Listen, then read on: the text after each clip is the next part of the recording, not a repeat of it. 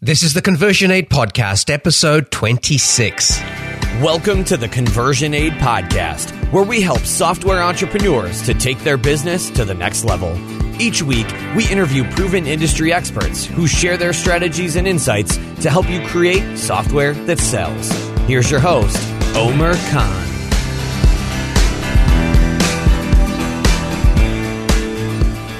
Hey everyone, welcome to the Conversion Aid Podcast. I'm your host, Omer Khan. And this is the podcast for software entrepreneurs and companies who want to grow their business to the next level and create software that sells. Today's interview is with Stu McLaren. Stu is the founder of Wishlist Member, a powerful and easy to use plugin that can turn any WordPress site into a full blown membership site. Wishlist Member powers over 54,000 online communities and membership sites worldwide. Stu is also the founder of Rhino Support, a help desk SaaS application. Stu, uh, Stu, welcome to the show. Thanks, Omer. Good to be here, buddy. Now, before we talk about your software business, tell us a little bit about yourself. Who is Stu when he's not working on his business? I am a guy that leads a very simple life. So I love simplicity, and I live in a very small town, about an hour and a half south of Toronto, with my beautiful wife and lovely little three and a half year old daughter. We, I like to keep life simple, you know. So um, my wife and I have our own charity where we do a lot of, uh, we build schools over in Kenya, and so that's a huge part of my life, and that's really what motivates me with business. You know, one of the reasons that I love being an entrepreneur is that we are the ones that are able to make something out of nothing and create value. And we get compensated for that value. And when we get compensated, we can do whatever we want at that point. And it is unbelievably empowering when you can change lives with the business that you create. And that's why I love entrepreneurship. That's why I love creating software. That's why I love what I do because the more money I make, the more impact I can have. And so that's what really drives me and motivates me. And that's a little bit about uh, who I am. As I said, we, we live a very simple life um, in a small little town uh, out in the country. And I, I love that. I love keeping life stress free and simple. Now, before we dive into more details, we, we like to kick things off with a success quote to better understand what drives and motivates our guests. What is one of your favorite quotes? I got two for you, Omer. Is that all right? Wonderful. Okay. The first one is one that my father told me way back when I was 13 years old. And I was a very athletic kid. And I had been nominated for Athlete of the Year my first year in high school and I didn't win. And I was severely disappointed about that. And he shared this quote with me. He said, Faith is to believe in what you do not see. The reward for that faith is to see what you believe. And that's by St. Augustine. And basically, he shared it with me because he said, Listen, son, like, you've put in all this hard work throughout the year, but you didn't even realize that you would have been in a position to possibly win Athlete of the Year. But now you know what you need to do to win it next year. And he said, you got to have faith in that all of the things that you do throughout the year will add up and will create a case for you to win that award. And it did. I held on to that belief the entire year afterwards and did whatever I could to ensure that I would win that award. And I ultimately ended up winning it the last uh, all the remaining years that I was in high school um, as a freshman, uh, not as a freshman, as a junior and senior and so forth. And so uh, I love that quote because I think in life we put in all of that hard work day in and day out, and we wonder if it's ever going to pay out. And the key there is to have that faith uh, and to believe in what you do not see, but the reward for that faith is to see what you believe. So I love that quote. Second one I want to share with you is more modern day. This one is from one of my favorite bands, Mumford and Son, Mumford and Sons, and in one of their songs, there's a line where they said, "Where you invest your love, you invest your life." And what I love about that quote is that it can be applied to virtually any area of our life. It can be applied to our health, it can be applied to our personal lives with relationships, it can be applied to our business. where you invest your love, meaning where you invest your time, your energy, and your effort, you invest your life. And I, I think that it's so applicable regardless of what area of your life you may be thinking about. And so those are my, two of my favorite quotes. And they're both two great quotes. Thank you for sharing those. For sure. Okay, so let's start by giving the listeners a better understanding of Wishlist Member. Who are your target customers and what are the top pain points that you're trying to solve for them? Our target customers are people who are wanting to sell information or they want to control access to information. And typically, they are um, teachers, trainers. It could be clubs or associations. It could be uh, online instructors. It could be authors, speakers, um, anybody who has information that they're trying to share with an audience, but they're trying to control who has access to that information. And so, our um, target customer, it, it, the pain point that we've helped solve for them is that we've made that process uh, pretty easy and pretty inexpensive. So a lot of times people have ideas for membership sites or courses or online communities and they want to explore that, but they're reluctant to invest a whole bunch of money up front because they don't know if the idea is really going to take off. And I think that was the pain point that we were able to really hit uh, precisely with Wishlist Member is that we gave people the opportunity to experiment with the, with those types of ideas inexpensively and risk free. And there was a real need when we launched because there really wasn't anything that was user friendly. It required a lot of technical setup uh, to be able to create uh, membership sites and to create online courses and so forth. And so with Wishlist Member, we solved that complexity component by making it easy, being a simple WordPress plugin that then gave them many options to be able to grow from there. How did you come up with the idea for this product? Well, it came out of my own need. So one day I was moaning and groaning to my business partner, Tracy Childers. I said, You know, man, I really want to create my own membership site because I had a very successful consulting business at the time. But I realized that with that consulting business, I was limited in the way that I could leverage my time. You know, the only way I could grow that business was by giving more of my time to more clients. And I didn't have any more time to give. So I wanted to find a way that I could leverage what it is that I knew, share it with more people, and get compensated for it. And so I had an idea, you know, to create a membership site. And when I started going down that path, it quickly struck me how complex that process was for getting a simple membership site set up. And so I was moaning and groaning to Tracy about it, and he said, Well, why don't you just create your own solution? And I remember responding saying, dude, listen, I could never do that. I'm not a programmer. Uh, I don't code. There's no way that I'd be able to do that. And he said, yeah, but you're a pretty good Photoshop hack.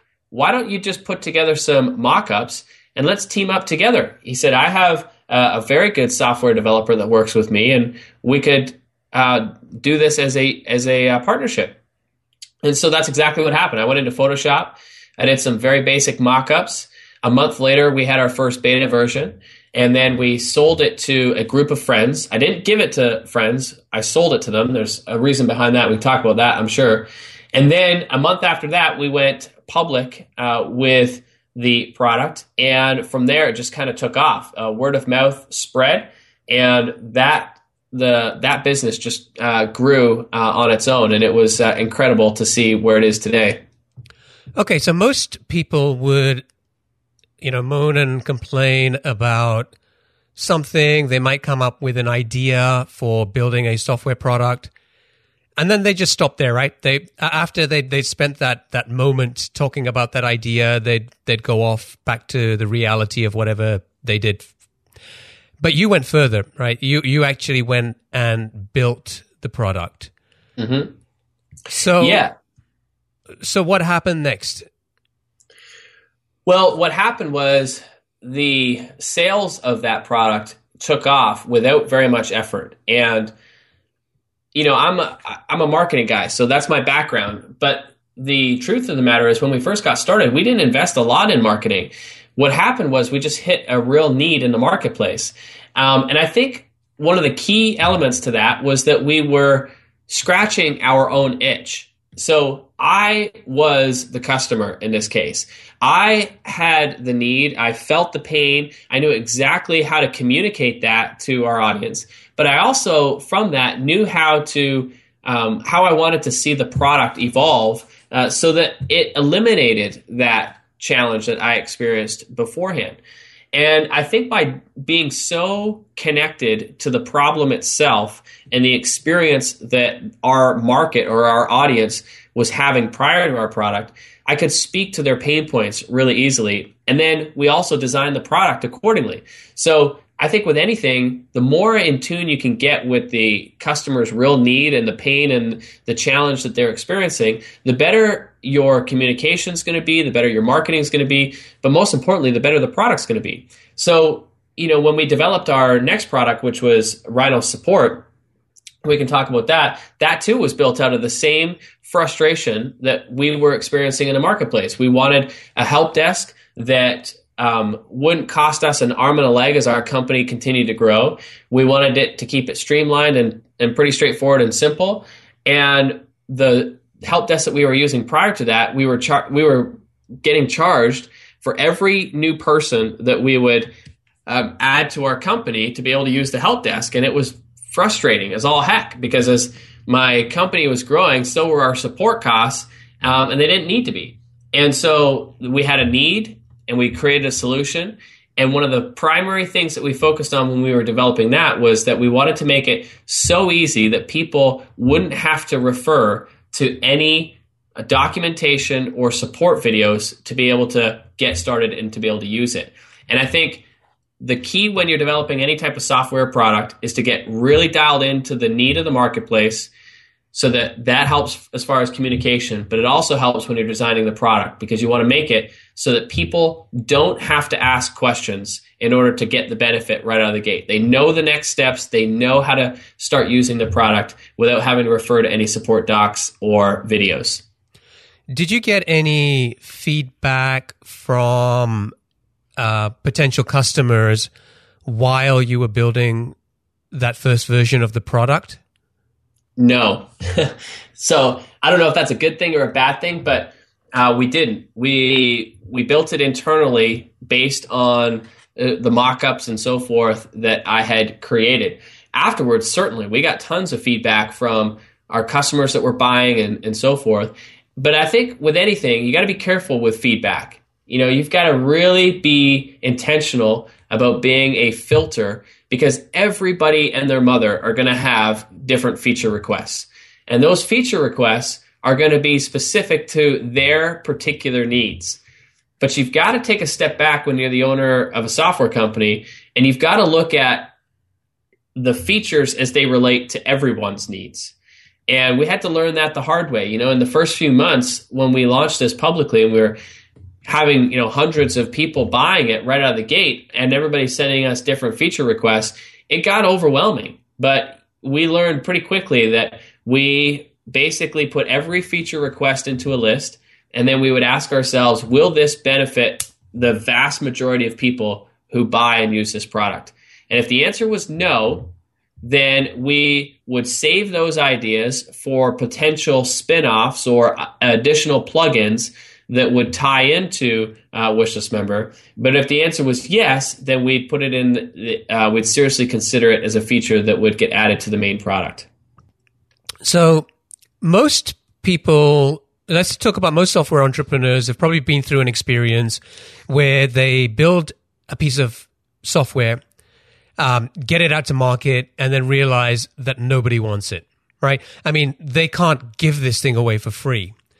And they're going to listen to this and say, wow, you know, this sounds too easy, right? You came up with this idea, you know, within a month or so, you had this first version built, you got it out, and immediately you started paying for it, and things took off. Mm-hmm. So, one part of that you touched on was really about get understanding the pain, and in this this particular case, you were scratching your own itch, right? And so I Mm-hmm. think you understood those pains um, deeply. Uh, but what else do you think you did to help you guys be successful when you when you got this thing out of the gate?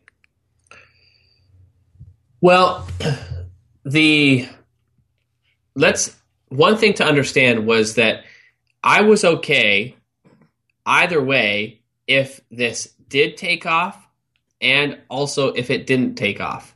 So the benefit to that was that initially when we first created it because I was scratching my own niche even if it didn't turn into a product that the the marketplace wanted, it was something that was going to solve a pain point that I was experiencing, so I would benefit.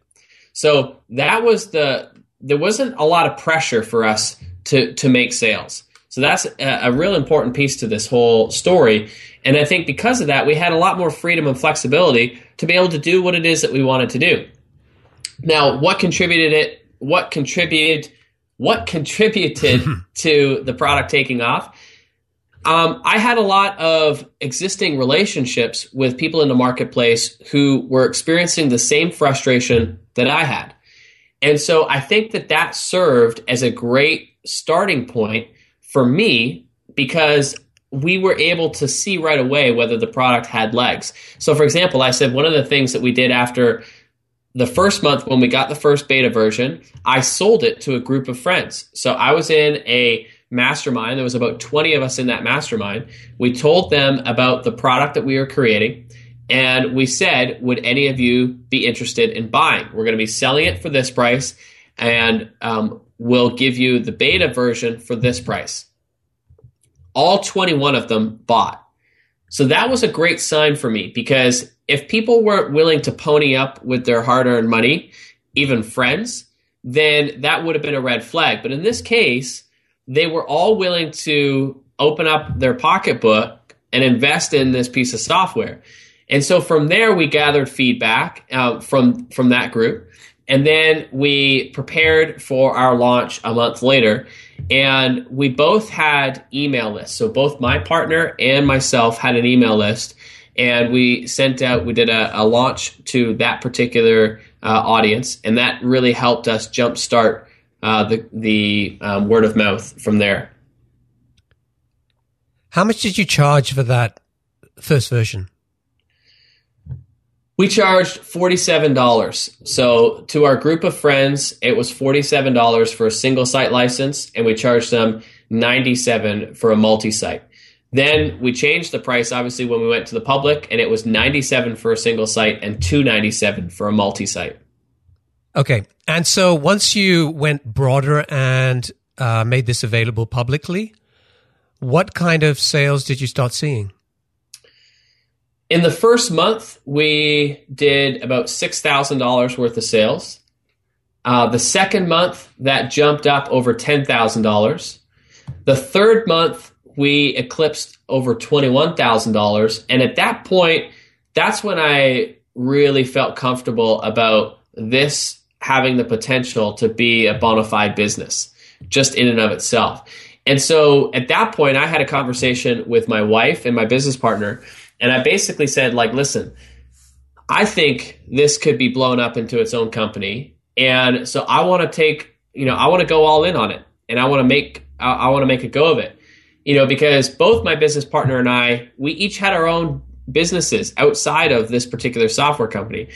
And, but I wanted to commit myself wholeheartedly to this. And so that's what we did, you know, uh, in the beginning, we lived off of my wife's salary as a teacher, and I just doubled down and committed 100% of my effort to building this company. My business partner um, took a little bit longer to get to the same um, place, but he eventually did the same thing as well. And so, in that first year, in total, I think we did. Uh, it was probably about 400 $450,000 worth of sales. And then the, the, the second year is when we eclipsed uh, seven figures, and then every year thereafter, um, it has been a seven figure business. So um, it was a pretty steady and quick growth, um, and you know I'm certainly blessed uh, for it. When did you first launch the product? October 22nd, 2008 is when we went uh, public with it. Okay. So, looking back at those early days, what do you think was one of the biggest mistakes that you made? Because I it doesn't so- it doesn't sound like you made many. Well, no, there was a very big mistake that we made, and it nearly cost us our entire business. So, this uh, we're a year and a half into it. Things are going well. There's myself, my business partner I mentioned, uh, Tracy Childers, and then our lead developer Mike. And we also at that time had one other full time customer support person, uh, person, and his name was Ray. He's a really good friend of mine. So there's four of us, and then in March of 2010, Mike comes to us. Now, Mike is our lead developer.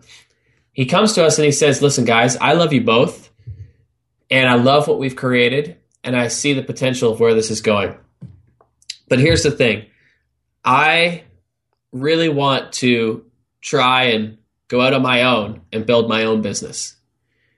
And so there was a part of us that we're excited for him. He's a friend of ours, you know. Um, he's somebody that has helped us jumpstart our business, and so you know I have great affinity toward him and and really want to see him succeed. So I'm excited for him in one hand, and then the other hand, it's like the old crap moment. Like, what are we going to do? Like, this guy is our lead developer, and so we're going to have to a find somebody to replace him, and b like what is that going to mean for our business? And it put us in a real vulnerable place because we struggled to find somebody of his caliber. And what ended up happening was that we had intended to hire one person and we ended up hiring six people. So what happened was I had to, we both had to take a step back in terms of our salary again to be able to afford the new uh, people that we had hired. And then, even with that, the people that we had hired weren't at the level that Mike was. And it was really challenging. And then, to add another layer of complexity, WordPress released a brand new version of WordPress that just absolutely kiboshed Wishlist Member. And it created an, a support nightmare. So here we are. We've got developers working on the product who aren't as familiar with it as Mike and may not be admittedly at the skill level that Mike is at. Then we've got the complexity that WordPress just released these new updates that totally kiboshed the product.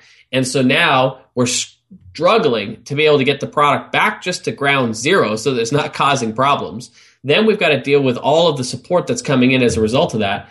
And it was an absolute nightmare of a time. So from Mike ended up leaving us at uh, in April. So from April, May, June, July, it was a nightmare. And uh, we were barely able to keep our head above water with all of the support chaos and all of the issues that were popping up.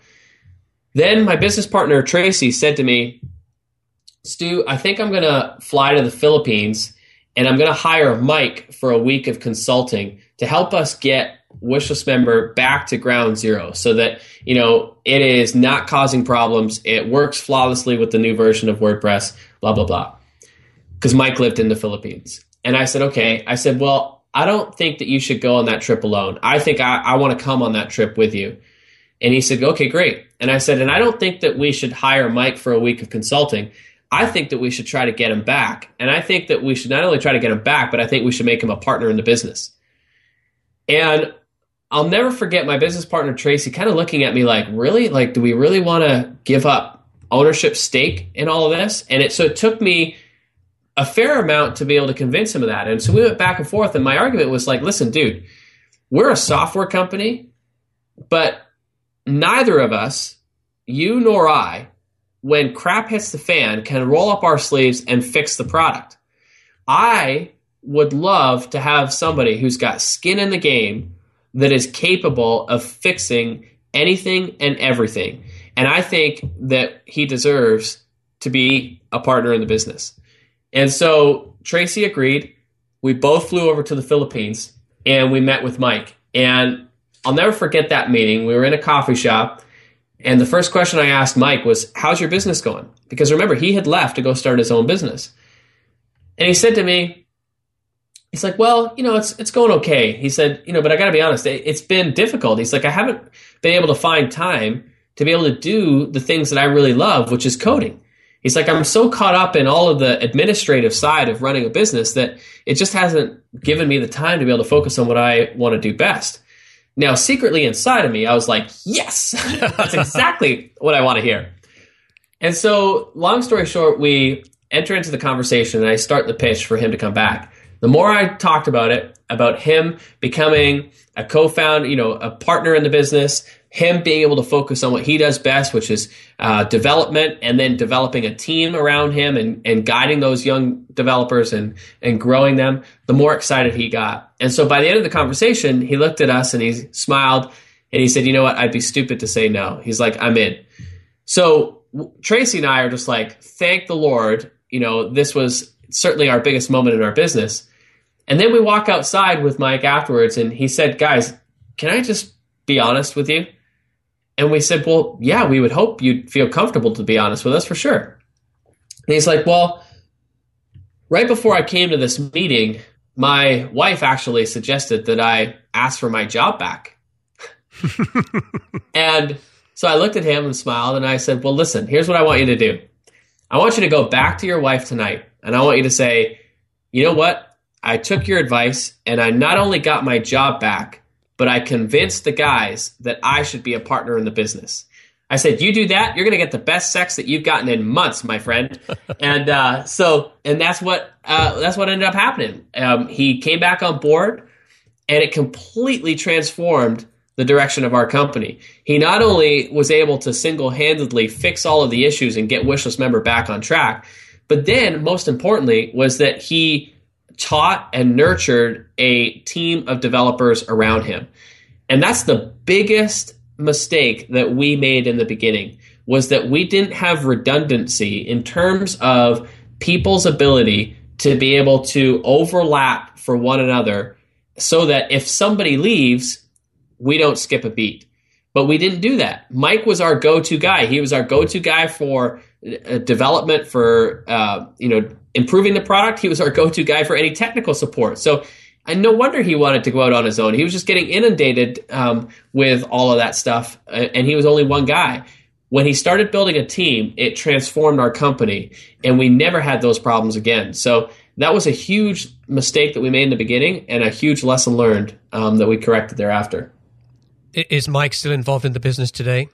Absolutely. Yep. He uh, has thrived, and like I said, he's not only been an incredible asset in terms of his development skills, but he's been an incredible mentor to our younger develop, uh, developers and has really grown and nurtured those guys. And they're all ridiculously skilled. Um, and it, uh, I, you know, I certainly give Mike a ton of credit for that. Okay. So, what sort of revenue are you guys doing this year? Uh, as I said, multiple seven figures. Have you guys got to four million? I don't think we, um, you know, I haven't discussed this with my other business partners. I don't want to uh, get into the, the details of exactly how much and all that kind of stuff, but um, it has been a, a very successful uh, multiple seven figure business since we started or since after the first year. Okay, so I want to I want to talk a little bit about Rhino support and just kind of what what happened there and, and how you built that business. So let's kind of spend a little bit of time just maybe talking briefly about that. And then I want to make sure we have enough time to talk about that uh, blog post that you put out there yesterday. Sure. Okay. So Rhino Support, you said it started from a similar situation where you know you were experiencing pains and you felt that there was an opportunity for another software product. Uh, when was this? This was in august 2012 and i was uh, every year my wife and i take our top donors for our charity over to uh, kenya where our top donors get to see the schools that they've helped build we spend time with the kids in the community and so forth. One of the donors that came on that trip, his name was Scott Brandley. Scott himself owned his own software company. And during that trip, we just had a ton of great conversations. One of them centered around the frustration that we were experiencing with our support desk. He too experienced a similar frustration and began telling me how he and his team had built this solution called Rhino Support. And by the sounds of what he was telling me, it sounded like a dream solution. You know, it solved all the problems that we were experiencing, and uh, it it just sounded great. So when we got back from Africa, he sent me access, and it did everything that he said it would do. But the harsh reality of it was it looked awful. So the design of it was terrible. The user experience was terrible. And so when he asked for my feedback, I was just straight up with him and I just said, dude, I think you got a great product. It does exactly what you say it would do, but from a design perspective, it's awful. And I have experience with designing, you know, things that are very user friendly. And I think that that's a huge thing, especially when you got a product or a software or a solution that the mass market is going to be using, it's got to be user friendly. And this certainly wasn't. So, long story short, he said, Well, why don't we team up and do this together? And so that's ultimately what we did. So, our company teamed up with his company, and then we took over the, we completely redesigned the product. We took over, we rebranded the whole thing. We did, uh, rebranded all the marketing and so forth. And uh, that essentially was the division of labor. Uh, Scott and his team were responsible for the product itself and maintaining the technical side of it. Our team was responsible for the design and the marketing. And that um, pro- whole product was built out of our need and their need. And of course, we made all kinds of adjustments to it based on our experience with a support desk. And um, it turned out to be an incredible product that I'm definitely really proud of as well. Did they have customers already paying for the product when you got involved? Yeah, very few though. I think there was like less than 30 um, paying customers at that point. Okay. So what did you do there to try and build, you know, acquire customers and what, what were, were some of the marketing strategies that you used? That one was tough. It, it, um, because the product itself wasn't like anything, it wasn't sexy. You know, it's a support desk. And support desks is like something that somebody thinks about, you know, long after uh, or down the road. It's not something that you know is naturally going to draw people in, and so it actually proved to be a much harder sale um, than Wishlist Member did. But initially, one of the things that we started doing was we just we offered it to a variety of influencers that we had access to. And the benefit there is that because the so the software required uh, their customers, if they were sending in help desks uh, tickets or whatever, they would get to experience the help desk, and or if they were doing it all via email, which uh, Rhino support allows you to do, they would still see the Rhino support at the bottom of the emails that would go back and forth. And so we consciously designed the product to be able to market itself based on the users using it, much like Hotmail did way back in the day. You know, um, I may be dating myself here, but like when I was in high school and Hotmail came out, it was like all the rage because a nobody had email uh, an email address, so that was a great thing. It solved that pain point. But the second thing was like when you sent an email at the bottom of it, it said you know sent using Hotmail or whatever it said. And so anybody reading that would then see that, and then they would go and create a Hotmail account as well. And that's kind of the the um, foresight that we had with this was that anytime somebody was responding to a help desk ticket, it would say powered by Rhino support. And so by getting it in the hands of influencers who have a lot of people who are sending in support requests and so forth, our product was naturally getting exposed to their audience.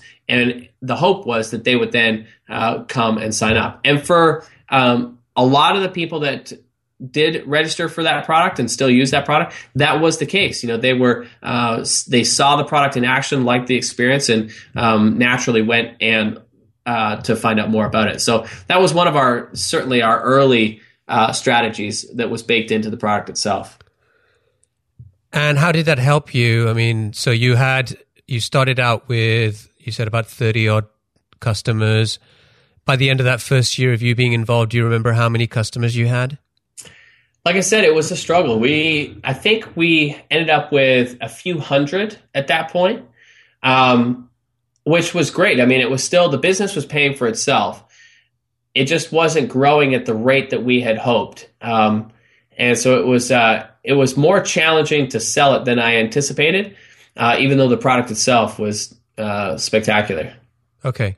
So, sort of building in this sort of virality into uh, the product through these emails and the powered by Rhino support helped to build a little bit of early traction. And then, so in the second year, what else did you do? Well, the second year, we had a lot of plans to be able to do some big things from the marketing perspective.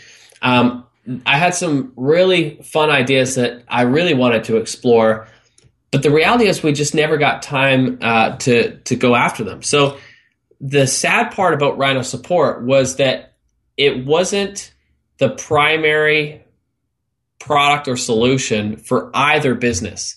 So it wasn't the primary focus for our wishlist business because wishlist member was that was the thing that was bringing in the bread and butter. So um, it was a secondary product for us.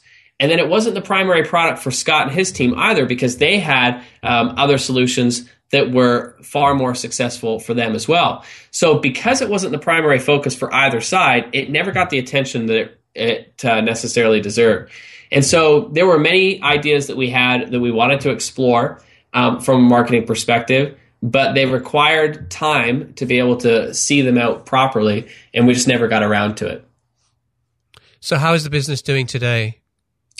It's doing great. I mean, there it's still continuing to to pay for itself. It, it, it generates money. It generates revenue every month, so it's always in the black. So that's the good thing. The downside is that um, it still is a secondary product for both businesses, but that's about to change. Um, there, we've come to an agreement where Wishlist is going to um, spin off its own version of the help desk, and that's going to be incorporated into a product offer uh, that will include a variety of different um, plugins and services. And Scott and his team are going to spin um, spin off the Rhino, and because they have Uh, ideas of how they would like to bundle it with the software that they sell as well. So it's going to be essentially the company is going to be split. The product itself is essentially going to stay the same, but I think both sides are going to end up marketing it a little bit differently, primarily through bundling it with existing software that either side is selling. So then that way it does become a primary focus for both sides and everybody wins. Okay, that is the end of part one of this interview with Stu McLaren. In part two, we talk about an announcement that he just made the day before this interview, where he decided to sell his stake in his software business and go do something else. It's an interesting story, and I think there are valuable lessons in there for all types of entrepreneurs on the importance of focus and, and what that really means. Thanks for listening. Until next time, take care. Thanks for listening to Conversion Aid, the podcast that shows you how to take your business to the next level and create software that sells. But things don't have to end here. Head over to conversionaid.com slash VIP and get yourself on the free VIP list where we share special insider content and news about upcoming episodes. Thanks again, and we'll talk to you next time.